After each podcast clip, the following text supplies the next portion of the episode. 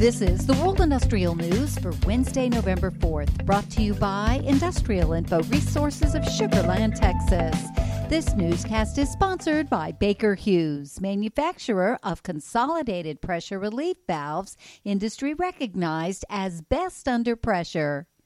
Third quarter financial results for companies in the oil patch, including integrated oil majors and standalone refiners, have generally improved over second quarter two thousand twenty results, but they are far worse than they were from a year earlier quarter. That's when oil sold for higher prices and before economic restrictions stemming from the COVID nineteen pandemic choked off demand for transportation fuels.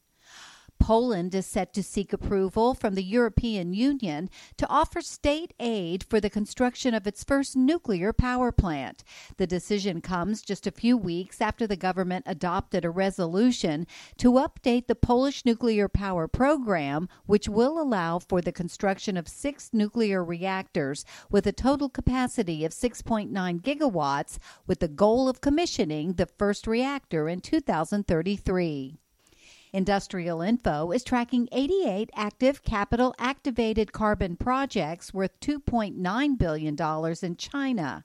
Shaanxi, Inner Mongolia, Shandong, and Shaanxi provinces are the top four with capital spending of over three hundred million dollars.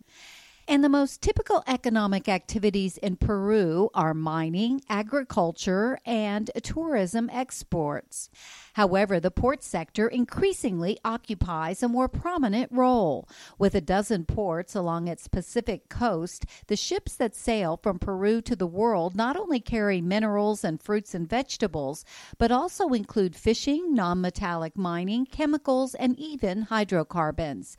According to figures from the National Port Authority, Authority, cargo is varied, and for two thousand twenty-one, a recovery in movements is expected to levels last seen at the end of two thousand nineteen.